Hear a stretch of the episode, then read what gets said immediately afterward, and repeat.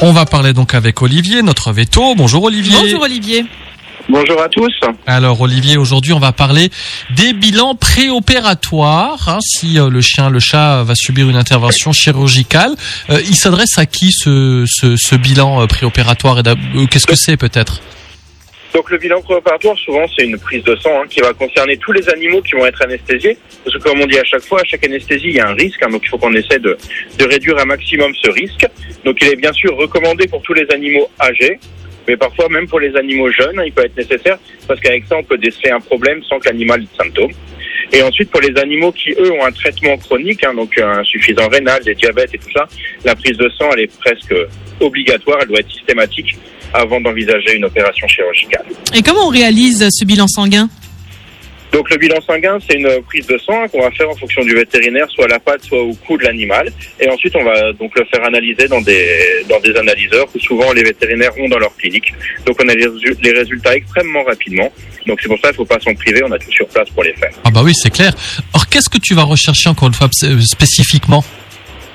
Donc en fait, on va chercher, on va regarder si les organes qui vont donc soit métaboliser l'anesthésique, donc c'est le foie, soit éliminer l'anesthésique, vont fonctionner. Donc on va on va faire en gros c'est les deux organes là, et en plus on va rajouter la glycémie par rapport au sucre. hein. Donc euh, on peut rajouter aussi ce qu'on appelle une numération formule. Donc c'est une machine qui va compter le nombre de globules blancs, le nombre de globules rouges, et aussi regarder les plaquettes qui sont indispensables pour la coagulation. D'accord. Et quelles sont les conséquences, s'il y en a Alors les conséquences, ça va être euh, relative, ça va être euh, soit les résultats. La première chose, c'est les résultats sont normaux. Dans ces cas-là, là, on va bon. pouvoir faire l'opération dans des conditions optimales. Mhm. Soit il va y avoir une anomalie qu'on va appeler mineure. Dans ces cas-là, on va effectuer la- l'anesthésie, la chirurgie en prenant des précautions particulières. C'est par exemple laisser l'animal un petit peu plus sous perfusion après, utiliser un protocole anesthésique particulier, ou alors euh, complètement mettre un d'autres produits pour euh, pour l'anesthésie. Et la dernière chose, c'est s'il y a des grosses anomalies, bah, soit on va reporter ou annuler l'opération, soit on va on va dire on va d'abord on traite la maladie pour ensuite bah, pouvoir réopérer. On peut prendre l'exemple tout simplement d'un simple détartrage hein, où l'animal il a juste du tarse.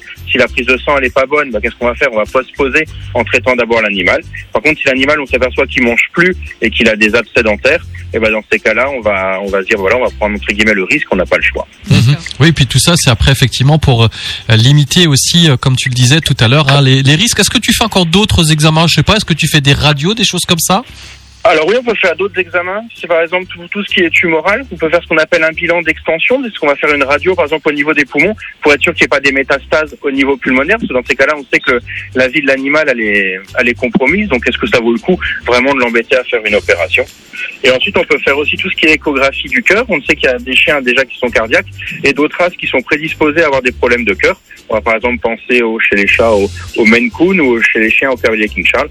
Dans ces cas-là, en prenant des précautions, c'est toujours, euh, c'est toujours mieux. Oui, il faut prendre. tout- Et c'est vrai qu'avec la technologie, j'ai l'impression on, a- on arrive à limiter les risques aussi. Hein. Je pense que Tout à fait. hein, c'est c'est assez important à souligner aussi. Donc tu disais là cette cette euh, cette, cette machine qui te permet d'analyser le sang euh, vraiment euh, quasiment instantanément. Je trouve ça impressionnant quand même. Hein. Tout à fait. Après, le risque zéro n'existe pas, que ce soit Évidemment. en médecine vétérinaire, en médecine humaine. Malheureusement, le risque zéro n'existe pas.